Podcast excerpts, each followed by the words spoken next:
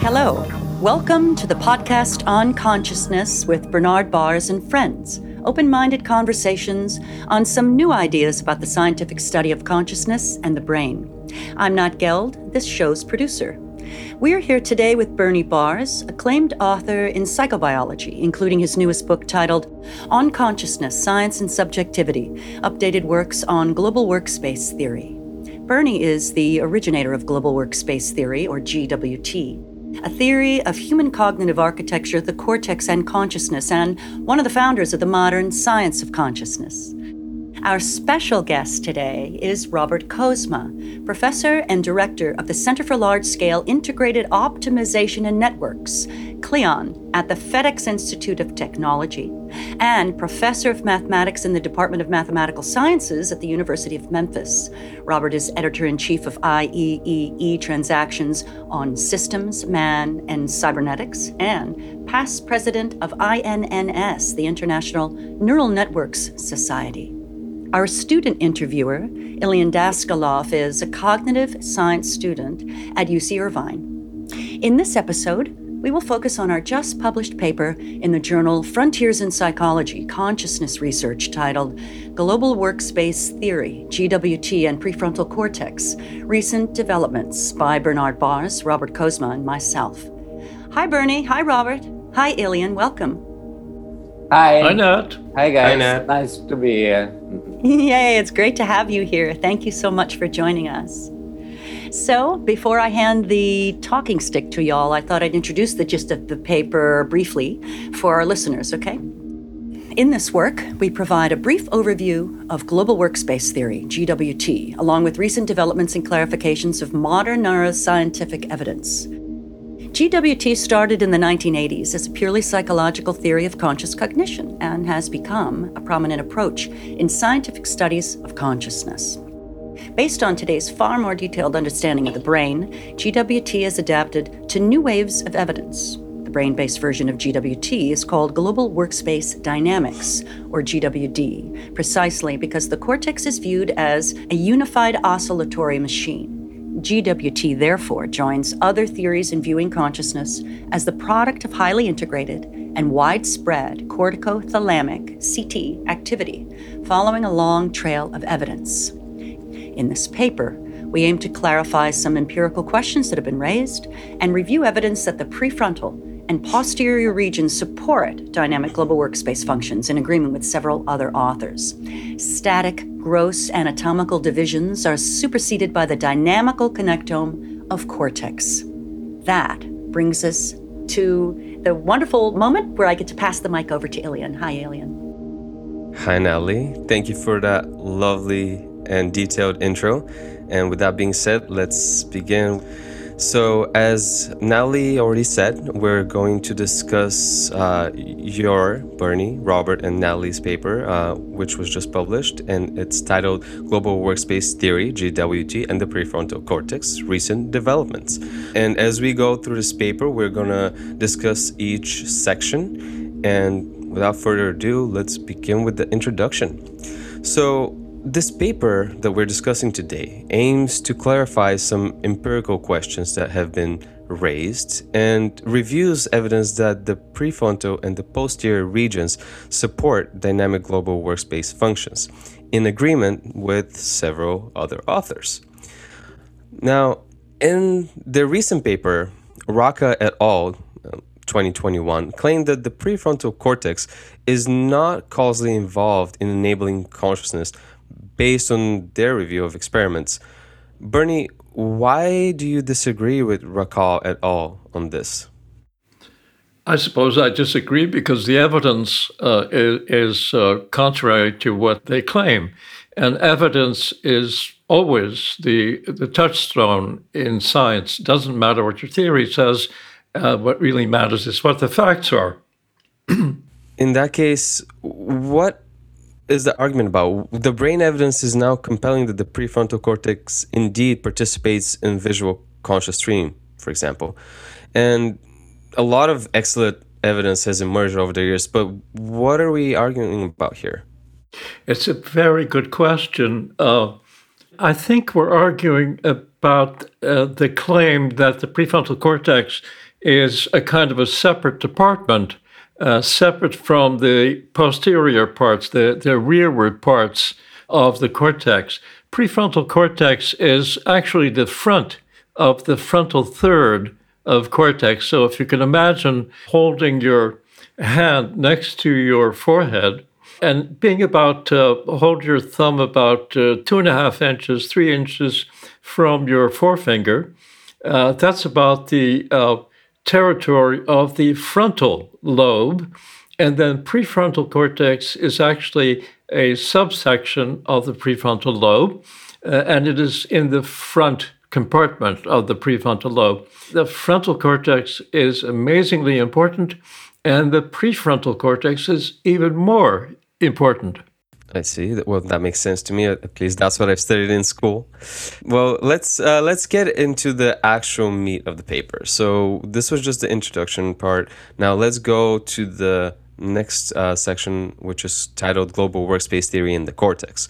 And it's the subsection we're currently going to discuss is uh, subtitled Global Workspace Theory, a theory of human cognitive architecture, the cortex, and consciousness. A brief overview.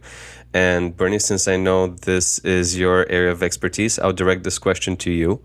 Can you tell me what does global workspace theory predict about consciousness? Well, uh, the global workspace theory that was initially developed in the 1980s, based on earlier theoretical work that's called cognitive architectures, global workspace theory did a number of things, but the primary empirical prediction was to predict a broadcast for conscious events in the brain, so that the notion was that conscious events would appear in the brain as what more recent scientists have called an ignition. And that was kind of a radical prediction because other people had not believed that. The, the general belief at that time was that attention is selective, and so therefore attention restricts the input and picks only what you have enough capacity to process. In fact, it turns out, of course, that the brain is much, much, much more capacious and functional than we ever imagined in the early 1980s. And we have learned that with the growth of the web, because computer science uh, has walked hand in hand with cognitive science and psychology for decades. Uh, so we keep on learning things from each other. And the notion of a broadcast uh, really is uh, easy to understand in the context of a city metaphor, which is a little bit different from pre- prior metaphors. Metaphors are very useful for learning and teaching and for discussing things. So Imagine a radio station or TV station in a city that is able to broadcast selectively from different parts of the city to tell the rest of the city about what is happening in some particular neighborhood. That is a workable uh, net, a metaphor. And of course, in the brain, we're talking about huge groups of neurons that do this work, but we can think about it using the city metaphor. I like the city metaphor. It, it, it, gives me much more clarity about the theory itself. Now, as as I was reading through the paper, I noticed that you wrote that global workspace theory eventually, as new evidence emerged, changed to global workspace dynamics. But I wasn't really clear on what the differences between the two are. Can you talk about the differences between global workspace theory and global? Yes, sure the initial uh, stage of global workspace theory was essentially psychological. And at that time, I just used uh, flow diagrams, which most of you will know about, to describe what I thought was happening. And then, of course, a tremendous amount of verbal description, bringing in the psychological evidence, which even at that time was enormous because we know so much about consciousness we were just not allowed to talk about it as consciousness uh, in the 1980s. Uh, so now we can talk about it as conscious. And particularly sensory perception is, is a beautiful test bed for exploring consciousness. And it turns out to be the one that we use most of the time for scientific studies. But there are many other aspects of consciousness, of course, including visual imagery, for example. And people in the audience may want to bring up some visual images if they're not driving a car, because driving a car means using your visual consciousness for other purposes. You don't want to do that at the same time. Nevertheless, when you have time, you might want to consider some visual images. And I see that Robert has a, something to say about it too.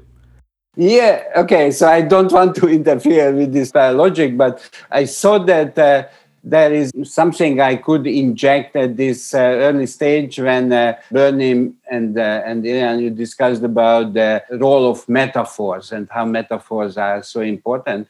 And uh, I think it's it's very important. And uh, in science, we work with metaphors, and uh, and I think it's very useful to understand. There is one thing I want to point out. That is the computer brain metaphor and and this is very useful as well. And uh, one of my heroes, uh, John von Neumann, uh, wrote a book on his deathbed about this. And so I think it's it's very important. But of course, as any metaphor, we need to understand that it has its limitations and it's not perfect. So with the metaphor, maybe two problems can happen. The one is somebody takes the metaphor literally, unfortunately, then uh, thinks that the computers are uh, brains, and uh, that leads to all this uh, AI destroys the world and so on problem. That on the other hand, uh, it's that completely deny that metaphor exists, and then uh, then you get to a situation that okay, basically the brains don't allow rigorous scientific uh, study and. and in particular consciousness. So we need to have a, a balance between them. And I, I wanted to point this out because very recently, actually, I, I met some uh, some papers which uh, denied the role of metaphors in the brain studies and so on, and uh, I think it is almost equally as bad as take them literally. So that was my two cents. That's a good two cents, and I have one question about that. I'll add another penny. What is the rationale for the denial the rationale for the denial would be that any metaphor it is incorrect which is true. So of course the brain is not a city right? So i mean how can you say that brain is a city? Are you crazy? Or or the other thing you could say how can you say the brain explodes? The brain doesn't explode but okay and so on and so forth. So if somebody takes it very literally the metaphor then it says that it's incorrect. And that is a true statement. But in science, every I must say everything is incorrect. I mean, that is science. You put down the, the your theory and within that theory you build up and so on and so forth. But once you go beyond the limits of theory it is incorrect. But that argument is false because okay bernie probably can tell it much better also the philosophical aspect. But i think uh, that would deny a rigorous uh, scientific uh, treatment of that object whatever we talk about. Yeah, uh, the only thing I would add is that metaphors for thousands of years, of course, people have known that metaphors are very useful for learning and for teaching and for communication. And they've also known that metaphors are, you know, hand waving. There's sort of approximations, uh, so that uh, a metaphor is not an equivalence between the, what you call it. If you say that the ocean is a metaphor for infinity, well, it is. It's actually quite a, quite a wonderful metaphor for infinity, and it's not a mathematically rigorous metaphor for infinity, of course. Nevertheless, the conception of the ocean and the sky and the universe and so on as metaphors for infinity, uh, those are uh, very stimulating metaphors. And it's very important to realize that it's very much like uh, writing poetry, for example Uh, if you ask a person writing poetry, do you really mean this metaphor? Of course, they'll say, no, I don't mean this metaphor. But what they're doing is they're tuning their metaphors to fit whatever the thought is that they're trying to convey.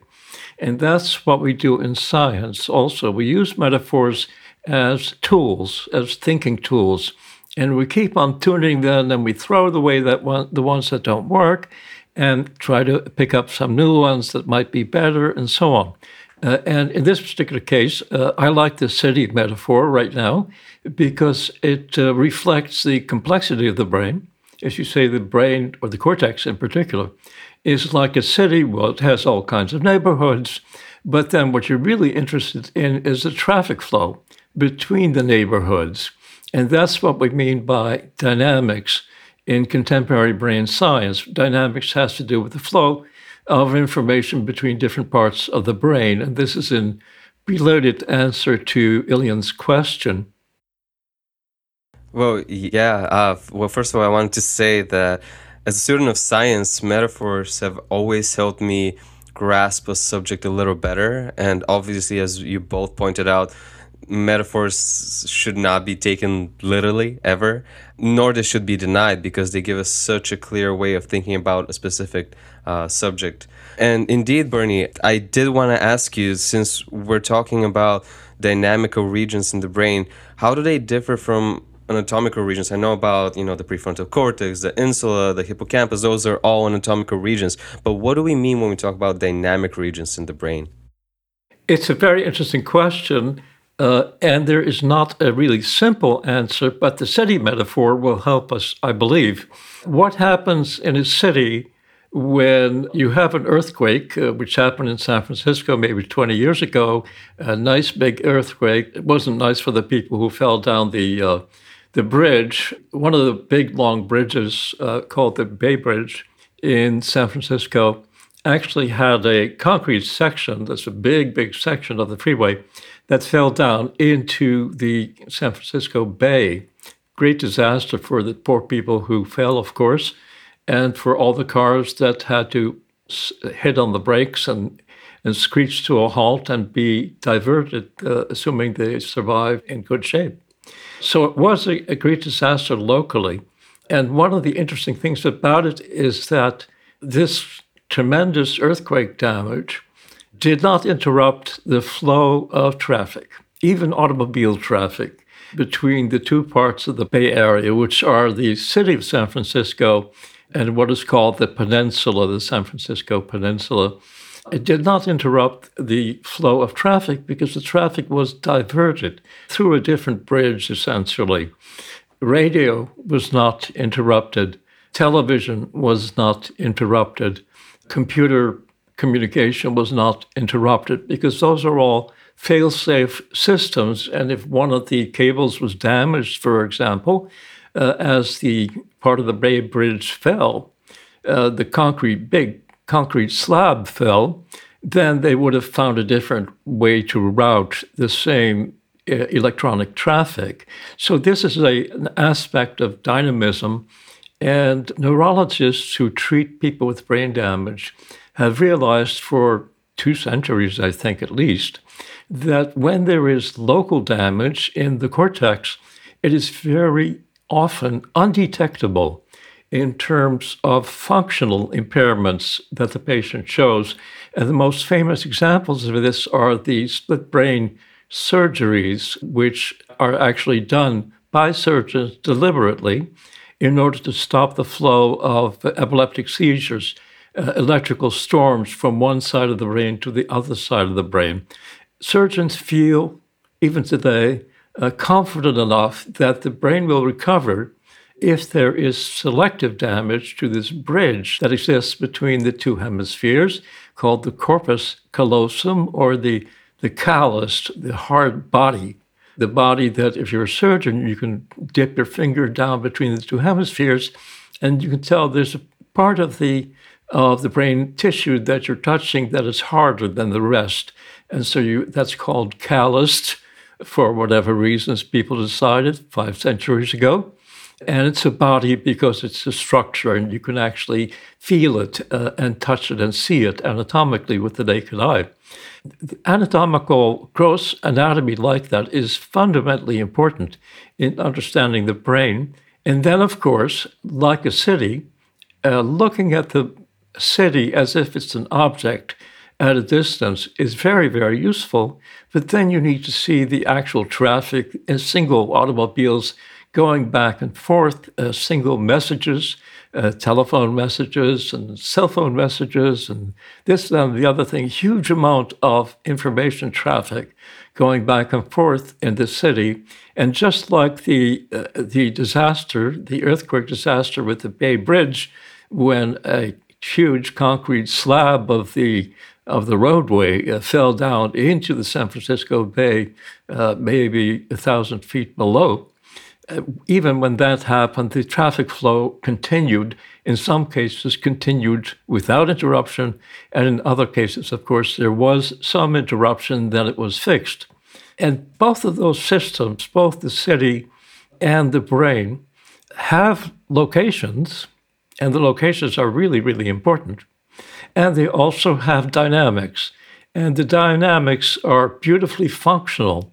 And that means that there's not an arbitrary uh, flow of signals back and forth between point A and point B somewhere in the city. What there is is a functional flow of information so that the particular part of the brain that's knocked out, let's say, very often can be compensated for by another uh, part of the brain that overlaps in function. It may have similar functions or it may have related functions. Ah, and, that, that so explains. This fabulous flexibility. Go ahead, uh, Ilian, I, please. I was just going to say that explains uh, why, after uh, all the fallings from trees I had as a kid on my head, I still seem to function rather normal.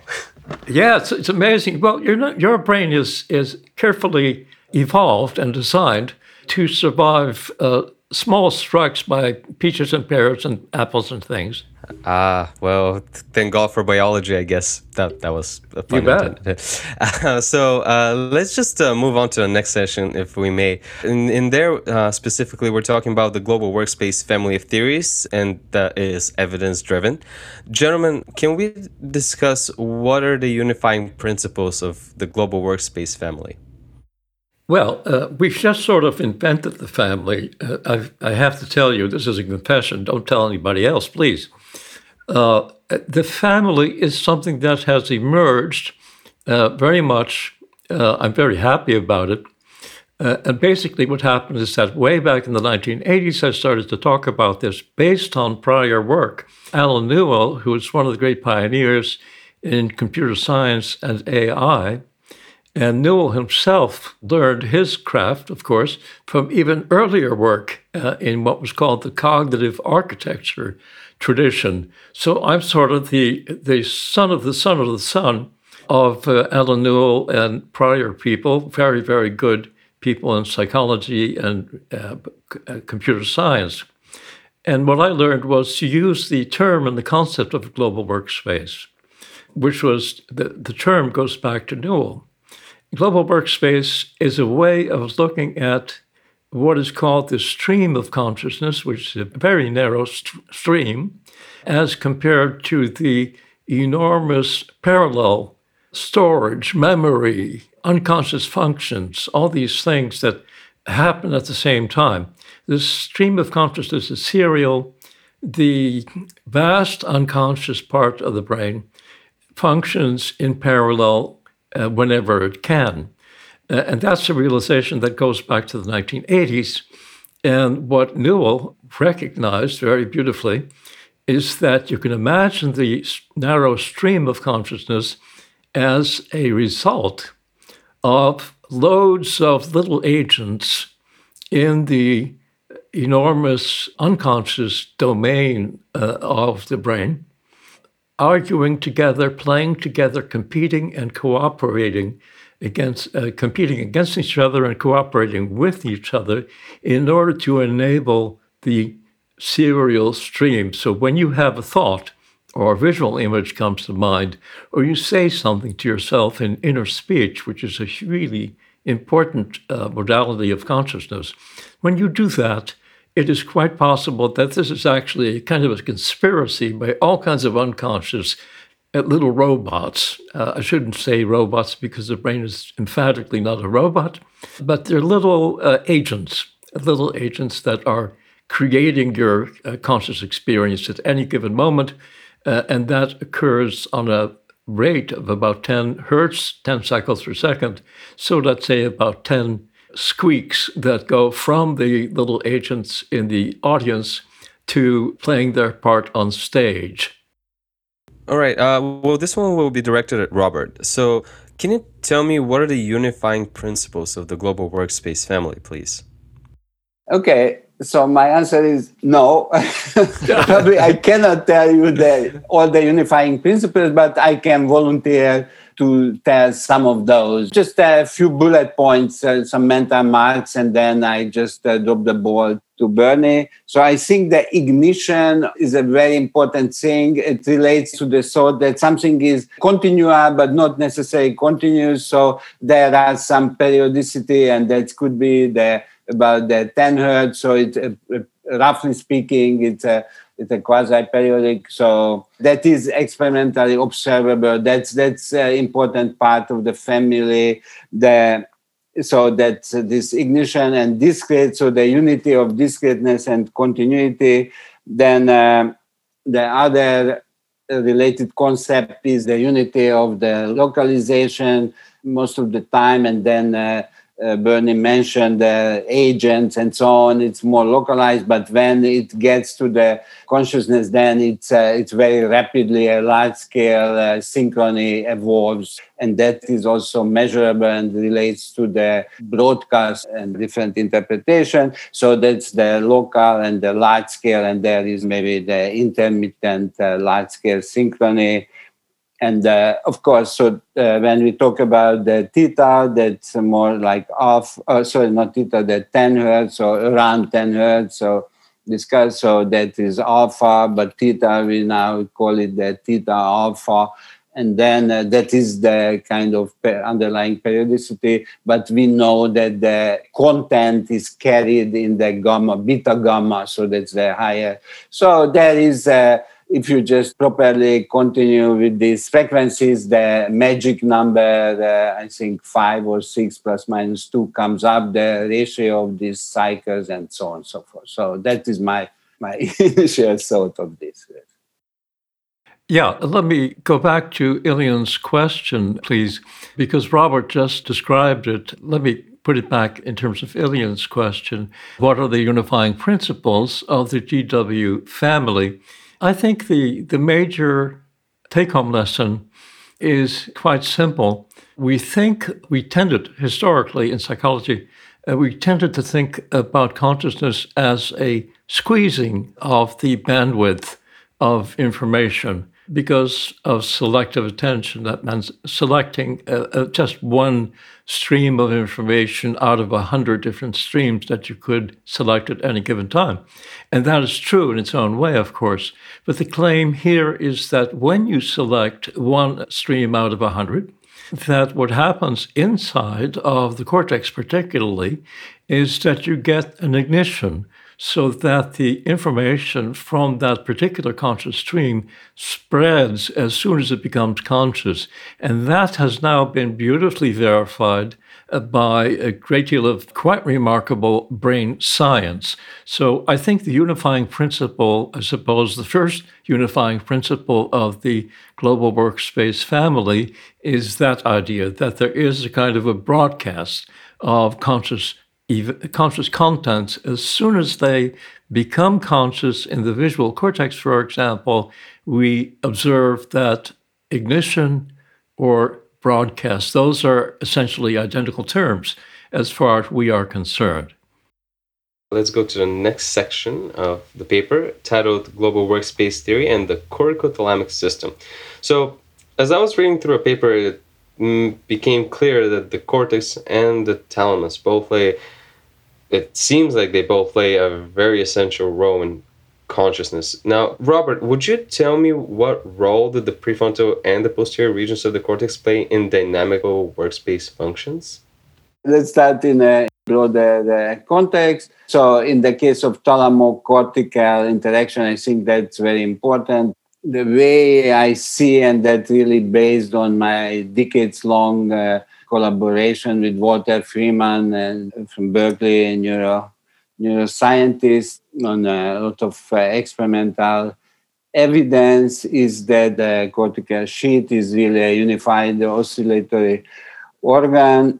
So the thalamus is projecting from deeper brain areas, and then there is a corticothalamic uh, loop, which is important here. So I think that's one I, I wanted to, to mention. Now, as far as the prefrontal and posterior, uh, so the different sensory areas. I would say just following this ignition idea and then uh, broadcast. So the ignition uh, probably could happen in any of the could be a visual post uh, or other sensory areas whatever are important and then then they very rapidly propagate to ultimately cover the whole brain and then the prefrontal and then the conscious uh, when it's needed, the decision is made, and then uh, once it's made, then this large scale synchrony collapses, and this whole cycle starts again, including the thalamocortical loop. So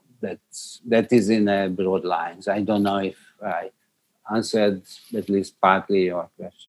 I think that was very clear and segues us very well into our next question, which I want to direct to Bernie. Since you mentioned a couple of times binding and broadcasting in the brain, can we talk about what exactly is binding and broadcasting? Yeah. Uh, at this moment, uh, the consciousness of our listeners combines all kinds of information into a single conscious percept. We can call it a percept, that's a useful word from perception, or we can call it a conscious gestalt, uh, which is even a better word uh, from the gestalt movement in psychology that emerged around 1900 and uh, taught us so much about vision, for example. A gestalt is, is a whole, it's a conscious whole. And the audience right now, if the audience is listening to a single word, for example, they will be binding all the different sources of information to come up with that word as a single entity. For young children who don't have language yet, the sound of the word word is not a single entity. It is, who knows exactly what it is. It's probably a, a fuzzy, cloudy thing. But I'm guessing, of course, because we don't know what babies are thinking. But that's a, a reasonable guess. For all the people we've been able to study, of course, that is routine.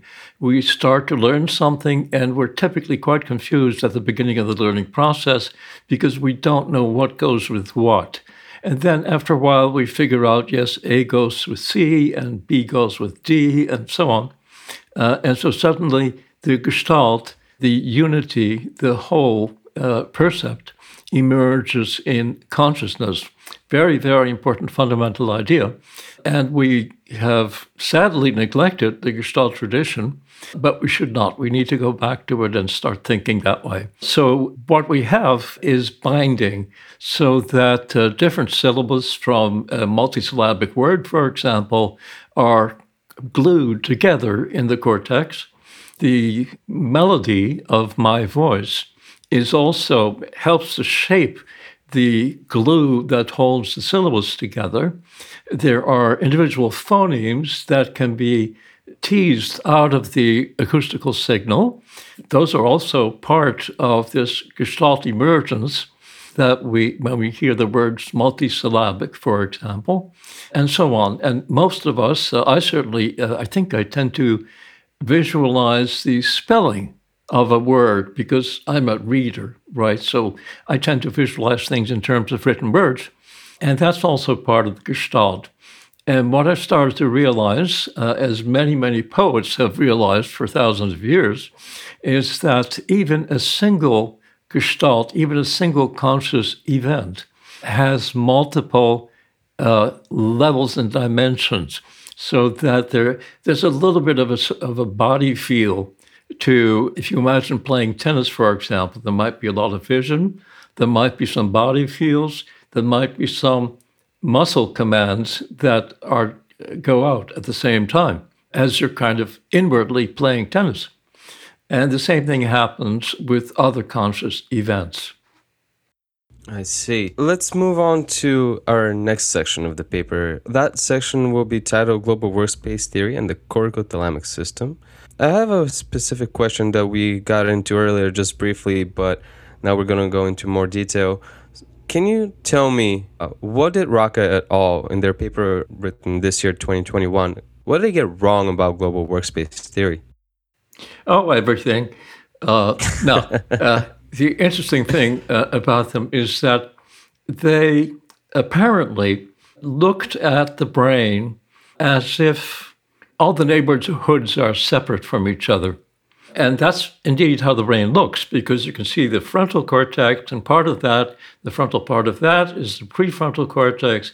And before that, you get parietal cortex and then occipital cortex, blah, blah, blah, blah. All that stuff, right? So they look different to the naked eye, and that's gross anatomy in medical school. That's what it's called gross anatomy because you can see it with the naked eye. Well, uh, of course, uh, we know that the real action of the brain takes place at a nano level, a really tiny microscopic level in cells and connections between cells. And those are typically very, very small. And so the information flow in the brain is dynamic and it's functional in pretty much the way that I described before. Uh, functional meaning that it's not just that the information is being tossed around in the brain in some kind of random fashion, but that it's a, a kind of a purposeful dynamic system, right? Because the brain is biological. Biology is about all about survival and reproductive fitness. And in order to obtain reproductive fitness, you have to find your mate and have children.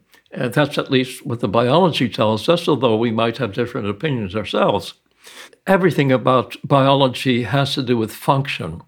And we want to be careful to describe function not in terms of conscious goals, because biology doesn't evolve consciously, but single animals are certainly conscious about their goals at any given time.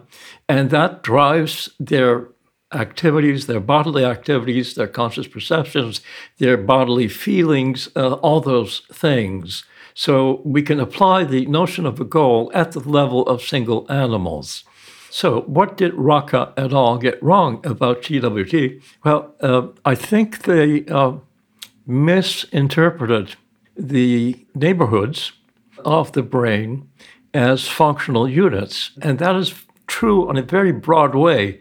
So you can say that one part of the city is the financial district, for example, and another part of the city is the train yard, and another part of the city is the the urban areas where uh, where people go home to live at the end of the day, uh, and those are all functionally somewhat different areas. But the fact is that real functions are carried out on the smaller level by individuals driving their cars or truck drivers driving their uh, trucks and so on. And so that's the functional level where the brain works as opposed to its mere physical existence. That's that I think is their, their major error, that they separated parts of the city that look separate, because the prefrontal cortex you can easily pull out the prefrontal cortex if you have a dead brain. If you have a living brain, it is not a good idea to do that because the prefrontal cortex is in constant interaction, functional interaction with the rest of the brain. And that, I think, is the point that we derived ultimately from wonderful evidence that neuroscientists had gathered about the role of conscious vision, for example, which is in part controlled by prefrontal cortex. And that is the wonderful empirical discovery that has come out. And we made use of that, of course, to make our point. Wonderful, Bernie. Thank you so much for that answer. Robert, I want to hear from you as well on the same question. What do you think Raccah et al. got wrong about global workspace theory? Okay, all right. Yeah, I, I think Bernie said it very well, but I, I have some um, additional uh, perspective. Uh, so in in their experiments they kind of stimulated different brain areas and then when they uh, stimulate the prefrontal cortex they claim there is no detectable change of consciousness so it is not impacted but i think this is just uh, they got absolutely wrong the fact that by poking into or shocking the frontal cortex doesn't produce something what they would consider as conscious fact it it doesn't mean it is not impacted. It just means that, okay, probably you didn't shook enough. I mean, I don't tell them to shook more, but in fact, I wouldn't shook at all. But, but the point is that uh, the fact that they did something and they didn't produce an effect, it, it doesn't mean it doesn't exist. So that's, that is my, uh, my, maybe what I wanted to add here. Yeah, Robert already knows, obviously, that the prefrontal cortex is enormous. It's unbelievably complicated. There are many, many local areas. There are many, many long connections that run from one part of the brain to another part of the brain. So it's a huge city center in its own way. And so if you stimulate uh, just one person uh, living in the center of the city, uh, with an electrode, uh, a tiny, tiny electrode that ha- puts in a little bit of juice in one particular cell, let's say, or maybe a small group of cells, you cannot really claim that you have disproven some hypothesis about uh, what other little groups of people might be doing in that particular part of the brain. There is actually very beautiful evidence from other neuroscientific teams who have discovered that the prefrontal cortex is necessary for conscious vision, even though conscious vision is directly served by the back of the brain, the uh, occipital uh, cortex, which is mostly visual processing. Vision is really, really important for human beings, of course, because we're primates and we have uh, binocular vision, we have very good color vision, and so on. We're very much dependent uh, on our conscious vision. And so it's really important to realize that the what is conscious at any given moment, even in vision, which uh, relies on the back of the brain, is that the prefrontal cortex is still wired to uh, conscious vision. That is kind of, it seemed like a, a superficial contradiction, but it turns out to be true, and there's direct evidence to that effect. So that the, uh, the claim that selective stimulation in the prefrontal cortex in small numbers of cells or patches of cells, and that that does not involve consciousness is in fact uh, contradicted by some of the research that was cited by Raccah et al. So the, the evidence is just uh, very much against that claim that prefrontal cortex is doing nothing for visual consciousness. Well, that was a very extensive and in-depth answer. Thank you, Bernie. That to me, it does sound like it just the prefrontal cortex has got to be involved in consciousness. I just don't see how it's not, to be honest. And even from just simply evolutionary perspective, as we go from a simple animal to a more complex animal, you know, we like to think that the more complex animals are the ones that are conscious uh, as compared to, let's say, a worm. And as far as I know, but a worm doesn't have a huge prefrontal cortex. I don't even know if it has a prefrontal cortex. So that just makes it clear to me that it just has to be involved. And this leads us perfectly into the next section of the paper, actually. And Robert, I know this is uh, your field of studies. So my questions here will be directed to you.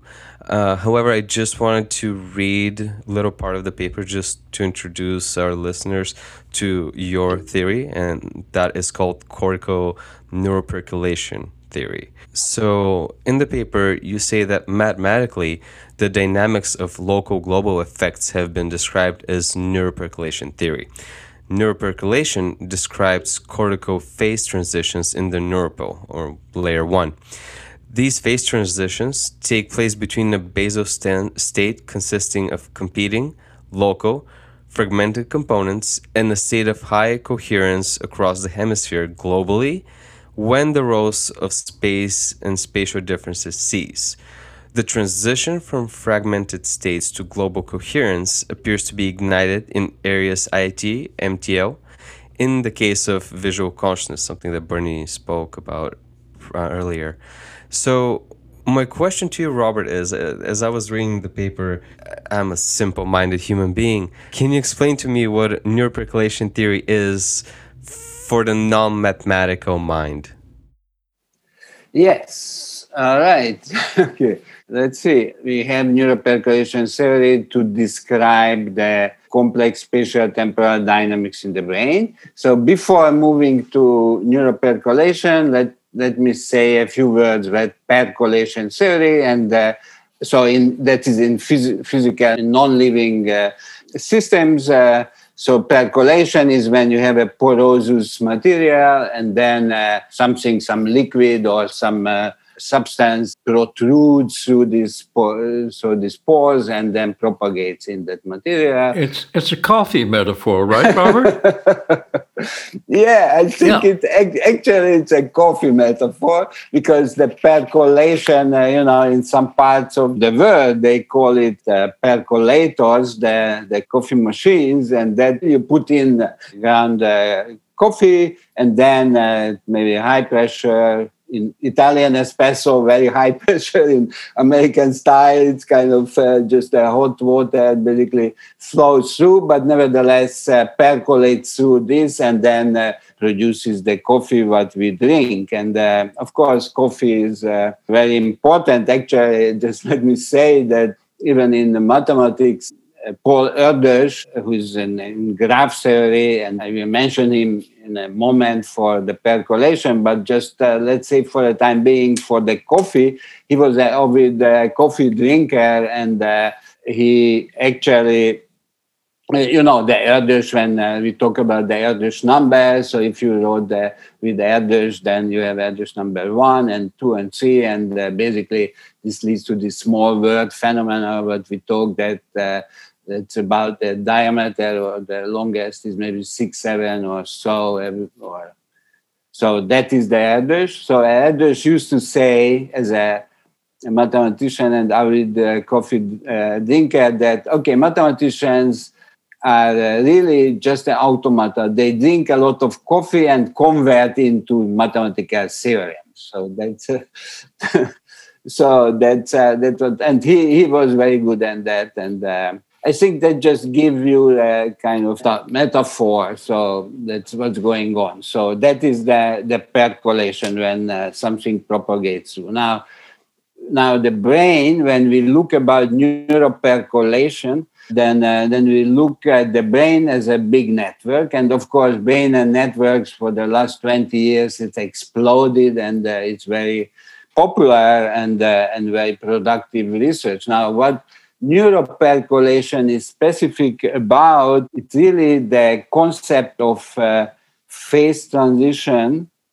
And uh, and maybe one uh, one way to put it that when we just discussed uh, previously about the ignition that okay there is something some ignition uh, the the broadcast in some part of the brain and rapidly propagate. So that uh, mathematically you could say okay before the ignition the different parts are kind of not very coherent and uh, have the autonomy. But at the moment of ignition then uh, suddenly a, a, very rapid uh, synchronization happens and that is what that neuropercolation can describe. Very, very rigorous mathematical uh, mathematical tools. Maybe I just mentioned three points. One is that as opposed to the standard percolation uh, model, uh, when uh, you just think about the coffee machine, once the water started to propagate from uh, top to bottom and produces the liquid, once it's wet, it remains wet. The standard percolation is the one way process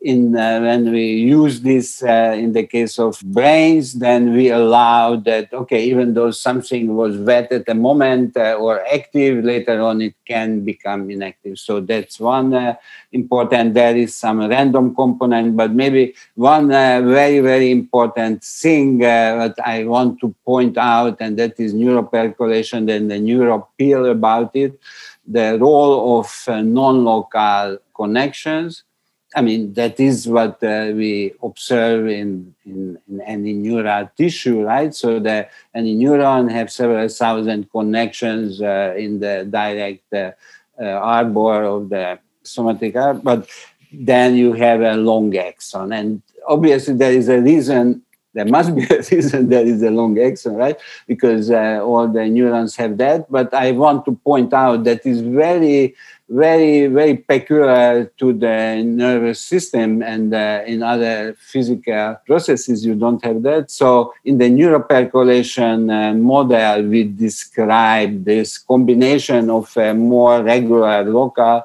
structure and this very sparse but nevertheless absolutely crucial uh, non-local projection and that is what can produce uh, now in our model that uh, synchronization desynchronization transitions very nicely what we observe as a as a manifestation of also conscious uh, processing are there any types of uh, neurons that you are able to actually differentiate? I read a paper recently that was talking about pyramidal neurons, this long distance reach.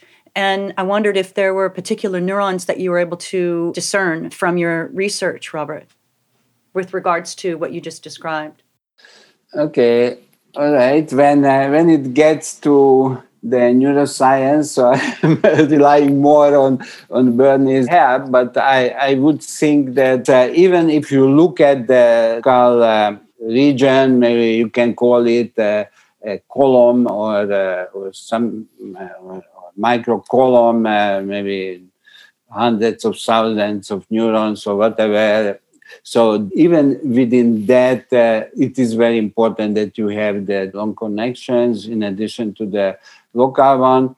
So that is one level. I think it's uh, it's very important. We have a hierarchy of these models starting from uh, something with these local populations uh, for and but then and the next level and the intercortical uh, connection between brain areas that's that's another level of non-locality and that's also very important. So i think that both are uh, important and okay bernie what you may want to yeah this is really very profound, and, and so it's not all that easy to understand right away. The empirical background of this was uh, built by Walter Freeman, the late Walter Freeman, who was a very great neuroscientist, in collaboration with Robert. And so that was a very uh, powerful uh, combination of scientific brains and Walter uh, discovered quite beautifully that there are phenomena uh, in the uh, brain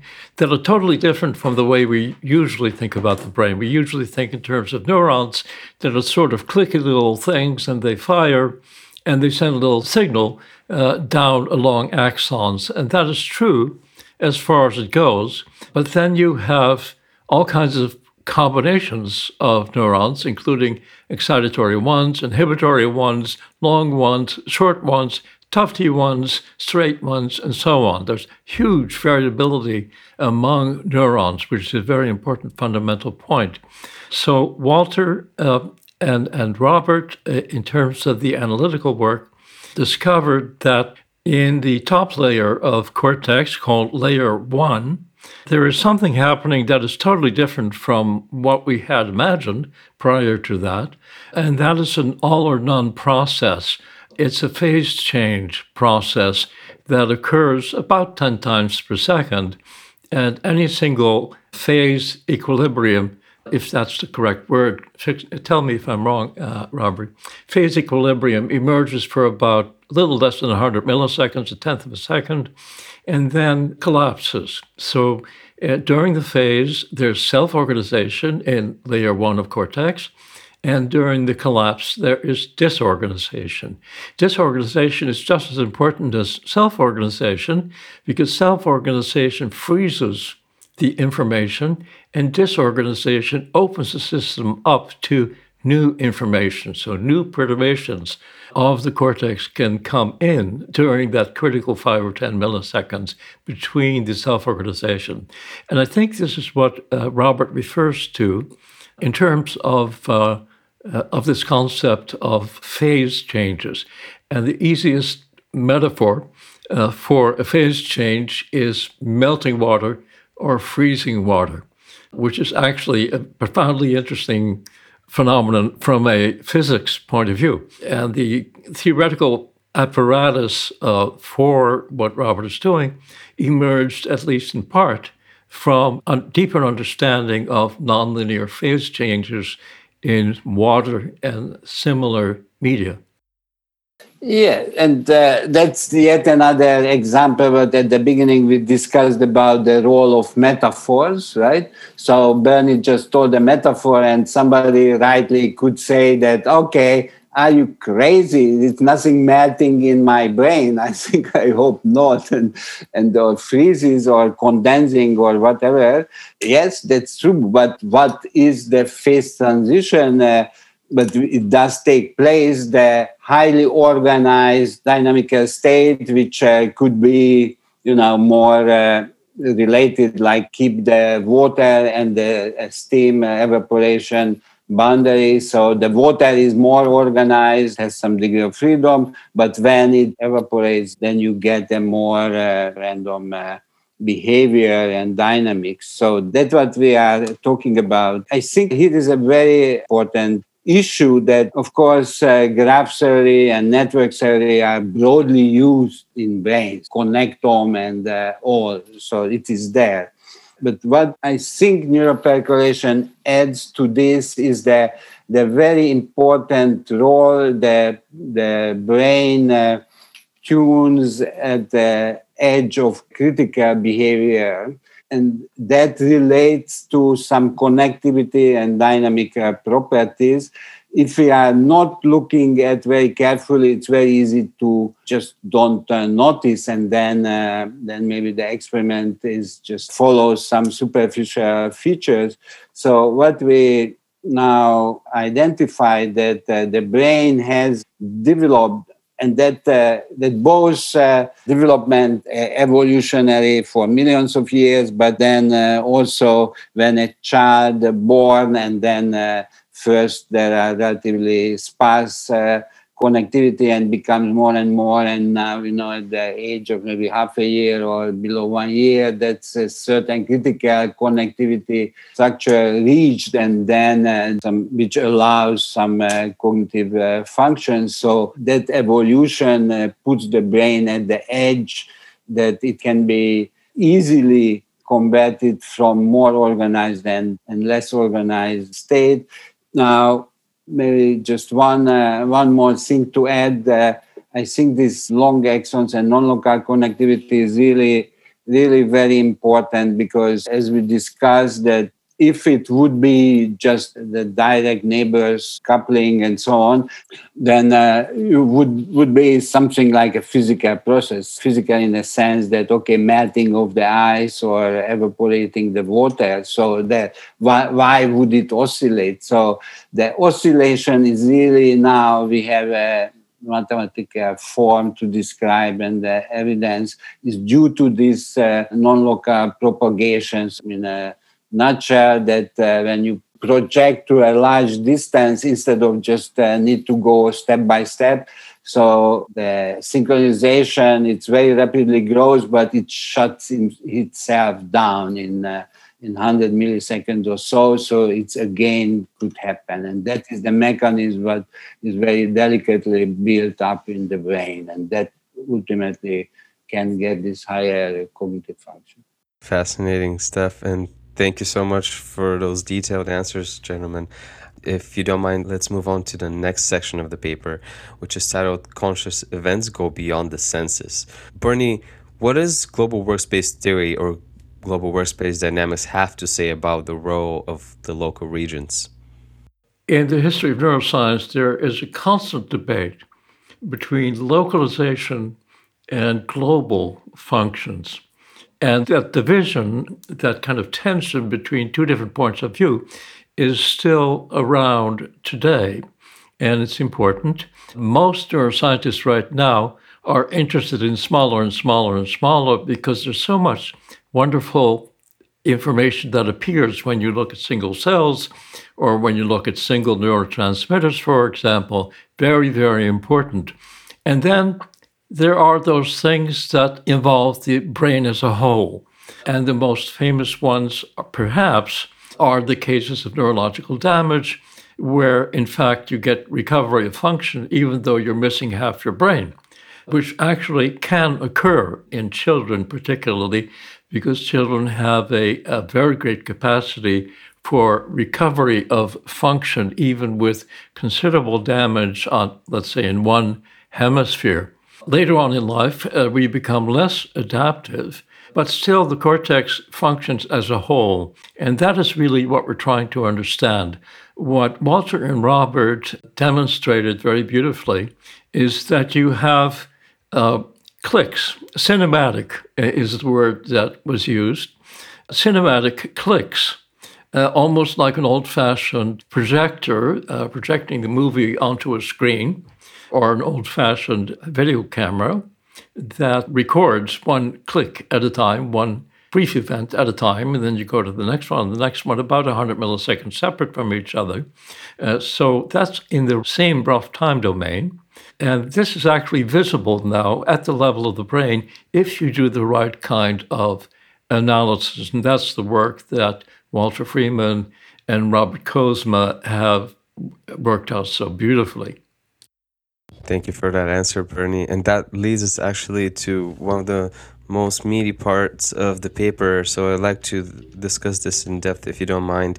That specific section is titled Metacognition Using the Prefrontal Cortex to Think About Thinking. Let's start with something simple. Robert, what is metacognition? Okay, so I see that metacognition is when you can step out of the box. Let's let put in uh, in that way, and you look at yourself from outside and uh, thought processing. That we humans have this uh, capability from time to time if we if we if we try, and uh, I think that is uh, very important. So we are uh, we can look at ourselves also from an eye of a outside there. Okay, so why and how this is possible, and uh, there are a lot of potential theories for that, starting uh, with that. Okay, cognition. Uh, if that cognition is a is a positive thing or a, or metacognition or a negative in a sense that do you create something when you do the cognitive processing or or just the other way around that is always there and when you get a high understanding you just remove the garbage or the unnecessary things and then the truth shines out. So i yeah i think this is the underlying question here and uh, as always i think that truly understand metacognition you need to have both sides. So and i just would uh, would mention uh, the work of Scott Kelso, he, he follows that tradition, uh, you know, Prigogine and Haken and Kelso, this, instead of looking at the opposite tendencies as enemies, try to merge them together. So I think that the metacognition is a manifestation for that. Okay, sorry, that's, uh, that, that's what I, Said. No, that was a wonderful, wonderful answer. So thank you, Robert. Bernie, this question uh, will be directed to you. So, as I was reading through the paper, I noticed that you classify two types of metacognition conscious and unconscious. Can you tell me what are the fundamental distinctions between conscious and unconscious metacognition? Yeah, uh, they're fairly straightforward. And for some reason, because we have lost such important science uh, during the long period of behaviorism when you were not allowed to talk about consciousness. We kind of have to recover the obvious. Conscious metacognition is consciously thinking about conscious thinking. So, if you were thinking about the Pythagorean theorem, as I'm sure most of our audience was thinking about this morning when they were getting up out of bed, then you can say, well, uh, I think the Pythagorean theorem, if you project it into 10 dimensions, implies uh, thus and such. But Robert was thinking about that this morning. I was not, I assure you, thinking about that. But maybe uh, if the thought came to mind, I would have some conscious thoughts about it, like, I can't possibly solve this problem in my head, go away, which is probably what, what I would have thought consciously about that. But there's also all, all kinds of unconscious associations and uh, metacognitive things, emotional things, you know, shame and pride, actually both, are metacognitive emotions because shame says, if you're three years old, you know, and your sister calls you a poopy kid, and you sink into the earth with shame and, and remorse and terror, and you feel like you're falling apart, that's metacognition because you are conscious of something you were conscious of before, namely being called a poopy kid. So, were you called a poopy kid by your sister when you were a kid? I, I think I must have been because I keep, it keeps on coming up for me, and I think it's a post-traumatic thing. You know, uh, got to be suppressed trauma. yeah, suppressed trauma. But it's not just actually post-traumatic for me because the experience of shame that emerges and pride that emerges around age three is apparently epigenetically controlled by this extraordinary life development control course that we have, which sometimes emerges in very predictable ways. And apparently, the shame and pride emotions emerge around age three or four, maybe five, whatever, for children in a very predictable way. And it's devastating. You know, you think you're happy, you think you're wonderful, you celebrate yourself, you run around naked and screaming because you think you're so terrific. And then suddenly, somebody, I will not mention the person, says, Oh, you're just a poopy kid. And you crash, totally embarrassment, sink into the earth. So, self conscious emotions are really, really important. And, and they are metacognitive. Let me just say that. That leads us perfectly to my next question, actually, Bernie, which is can those two states, unconscious metacognition and conscious metacognition, exist together?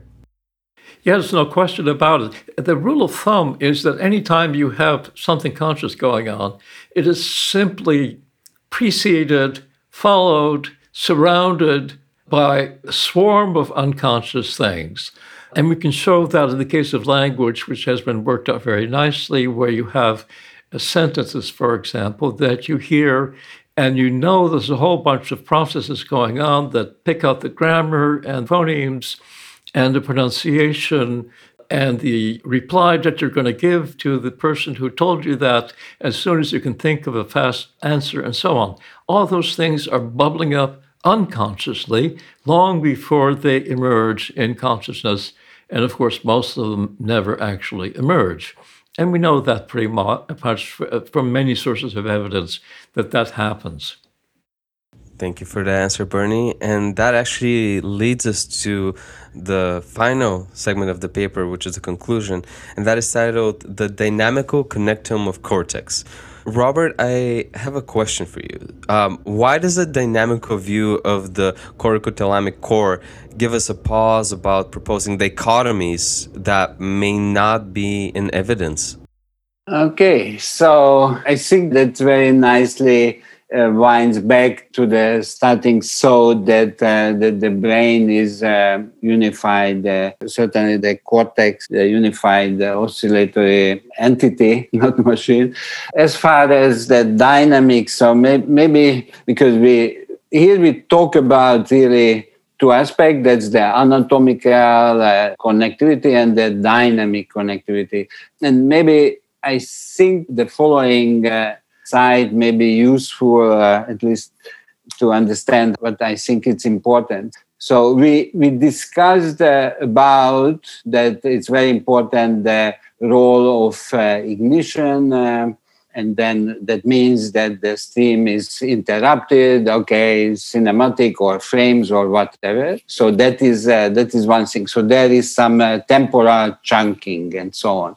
So what is very important to realize because the brain is so tightly linked and uh, and connected so this temporal chunking inevitably relates to to spatial. There is a spatial temporal dynamic. So when uh, when you have the time um, periods, then uh, okay, you you get uh, some corresponding spatially localized amplitude patterns, and uh, afterwards, uh, when when you get large scale synchronization, basically as it goes to infinity, then the time collapses, there is a singularity, and that's what is happening. So that's why that question relates to the autonomy of the operation. So you both have uh, continuous, discontinuous, and that's what you learn in this particular case, this uh, machinery of the cortical autonomic core that uh, that you cannot just uh, look at one part and the, if, if in order to understand uh, this very advanced uh, concept for uh, consciousness you just cannot get by by, sim- by simplifying uh, to to to extremes so you need to merge them. Bernie is there something that you wanted to add? Yeah the temptation. You know, human beings seem to like dichotomies. So we have the sky and the earth, we have male and female, we have all kinds of dichotomies, which are true to a point, but not entirely true. And that bedevils us in the sciences very often because the tendency uh, at the beginning of trying to understand some new domain is to say, well, there's this part and that part. There's two of them. That's a kind of a cognitive strategy to simplify things. And people do that with the brain. So we talk about the right hemisphere, left hemisphere, and that's, you know, that's sort of true. And we're talking about the front and the rear, and, and that's certainly sort of true. And we talk about the prefrontal cortex and whatever is posterior to the prefrontal cortex, and that is also somewhat true. But it is a gross anatomical division. It really appears beautifully, by the way, when you dissect a brain, for example, which is why it's so important. The dichotomies are real, but they don't tell the whole story. So, the really important thing is to dig underneath the dichotomies and look at the traffic flow in the city. It's not just this neighborhood and that neighborhood, although that's true also. But it is the enormous amount of traffic flow. And so the connectome is a new wonderful discovery showing essentially the street map of the cortex and, and the larger brain, but mostly cortex. And then we have the traffic flow that goes over the street map. And of course, functionally, it's the traffic flow that matters because the traffic flow is the signaling that takes place between your senses and your muscular control and your thinking and all those other functions. And that's really what the term dynamic very often means that things are more flexible, more functional, more uh, less predictable, really, less easily predictable than you think they are. And once again, metaphors are super useful, as in this case. And what you just said uh, brought us pretty much a full circle to our beginning of the conversation. I have a few more questions, uh, so just bear with me, gentlemen. My next question uh, will be directed at Bernie. Can you tell me what is the most recent theory that was added to the global workspace family? Sure. There's any number of interesting theoretical proposals by interesting people that use the global workspace metaphor, which the easy way to think about that is in terms of a theater where everything uh, on the stage uh, can be lit up and everything outside of the stage, either backstage or in the audience, is in the dark and is unconscious. And that turns out to be, although it's very simple and very ancient, that turns out to be a very useful way of thinking about consciousness. And then, of course, uh, I started this in the 1980s, borrowed the, the word global workspace from Allen Newell, and then started to develop how this may reveal things about consciousness that we had ignored before that. And that worked reasonably well. And then a bunch of other people got interested and naturally started to spin off their own ideas. And this became very, very interesting, very important. So scientific groups started to do research on the brain uh, with that, with those concepts. And uh, mathematicians also started to uh, spin off extremely interesting and important ideas. And so the latest uh, member of the family, I haven't yet asked them uh, if they want to be members of the family, but let's say they're, they're shotgun wedding members of the family. And uh, uh, let's assume that they're willing to be members of the family. We can adopt them. And so the most fun thing that I know right now is a wonderful paper by Gustavo Deco from a very interesting theoretical group that works on these questions. And basically, Deco and his co authors have taken the connectome, which is the street map uh, of the cortex. And they have developed an idea that says, okay, here is a global workspace function in the connectome, which is this enormous network. And basically, the very beautiful metaphor that they use is called the Rich Club. And the Rich Club is basically uh, all the rich people in the village who know each other and they talk to each other mostly about money and about prestige and about my latest Cadillac or Tesla car or whatever. They show off to each other. They play tennis. They, they talk about things and so on. That's the rich club. And then uh, the Deco group talks about a functional uh, rich club, which is very important because that's the part that does things. It's not just the connections that matter. It is the connections that you give a stock market tip to your to your good friend in exchange for a pair of golfing club or whatever. You have a friendship, you uh, have a trading relationship, you do each other favors, that kind of thing. Those are called FRICS, F R I C S, uh, little s uh, functional rich clubs. And functional rich clubs in the connectome of the cortex, the street uh, map of the cortex, are the centers of interactivity where the trucks go to deliver things and to carry things away. It's, they are the traffic hubs, if you will. And that can be defined today, given the extraordinarily beautiful map of the cortex that we now have called the connectome, uh, but this is, of course, not just the street map, this is the traffic flow uh, over the street maps. And Fricks look like they're really, really interesting, and they may well function as global workspaces. How fascinating. I'm curious to see where all that research leads us to. And speaking of leading to something, this leads us to our last uh, topic of discussion. Gentlemen, I think it's fair to say that the cortex is an extraordinarily flexible and dynamic recruitment of different regions for different tasks, as both of you have pointed out in this conversation. Therefore, I feel like an arbitrary division between prefrontal and other neuronal regions tends to be misleading. It seems like consciousness requires a much more broader and more integrative view.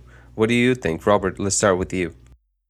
Yeah, I think that you hit the nail on the head. So, of course, there is prefrontal cortex. It exists. You cannot deny the existence, and so on. But when uh, when you are talking about complex processes, uh, in particular the consciousness, it just uh, limiting uh, limiting the attention for one area, or for that matter, excluding some area large brain area from that, it is misleading. And uh, it's really, we should see a unity across this area. So that is absolutely a necessity. Yes. Bernie, any final thoughts that you want to share with us? I think that summarizes it very well. You know, the, the cortex, I think, is the leading edge of life adaptation. And I believe that the cortex begins to function probably in the third trimester of gestation, relatively early. And it's common these days to talk about the dreaming brain as if fetuses are dreaming, and, and that is probably correct. But dreaming is a conscious state. So the cortex is working away actually eh, during the third trimester, roughly speaking. It's different from different babies, of course. And then it begins to learn and learn and learn and learn. And the leading edge of that learning is whatever we are conscious of in any given moment. That's the surf wave that is pushing along and dealing with problems and new things and the kind of if, if you look at young babies they're just delighted to be looking at the world. They have a little smile on their faces and their eyes are big and shiny. And during those times, they're really taking in information. That is a meaningful facial expression. And the, the key thing there is that function drives the workings of the brain. So that in early childhood and later childhood, for that matter, learning, curiosity, exploration, uh, realization, problem solving, all those things are so highly functional. Maybe later on in life it becomes more functional uh, to do drudgery uh, let's say, that's boring stuff, which is hard to do. So it requires some conscious effort. But uh, learning is a much more fun thing to do. And that's what we spend maybe the first 10 years of our lives doing. That's really, really important. Function drives whatever the brain is doing. And I like that for our ending. Anyone have any other additional thoughts, Robert, Bernie, or Ilian, to add before we say adieu to our listeners? Okay, one, one thing I can add that we, we just published this paper what we discussed, but let me just say that we just came out a follow-up article just about to finish that in another frontiers in system neuroscience and that uh, more uh, some uh, technical aspect. It's entitled Evolutionary Advantages of Stimulus-Driven EEG Phase Transition in the Upper Cortical Layers. The same three authors, I think it will come uh, very soon. So those who are in, find that paper that we discussed today interesting, then they can look into this next one for some additional details. That's an excellent point, and I'll include the link to the paper that you just described, and as well as the link to this paper and the figure that we were discussing earlier in regards to ignitions and binding and broadcasting and gestalts. All of that will be included in our show notes and the website and, and other places like that. And I, I just want to thank all of you so very much for your thoughtfulness and for your intelligence and focus. This has been a lot of fun. Thank you. Thank you. And thank you everyone for letting me interview on this wonderful paper. It was a true pleasure being part of this conversation. To show our appreciation, we are offering our listeners a 50% discount for any edition of Bernie's book on consciousness, science, and subjectivity, updated works on global workspace theory. Just go to shop.thenautiluspress.com, spelled S H O P dot T H E N A U T I L U S P R E S S dot com. And be sure to enter the word books B O O K S in the coupon code box during checkout for that extra 50% savings. Of course, Bernie's books are available everywhere books are sold, although your 50% discount is only available in the Nautilus shop. If you'd like to discover more about the conscious brain and learn more about global workspace functions, please visit Bernie's new website at bernardbaars.com. And I'm going to spell that also B E R N A R D B A A R S. And thank you for listening.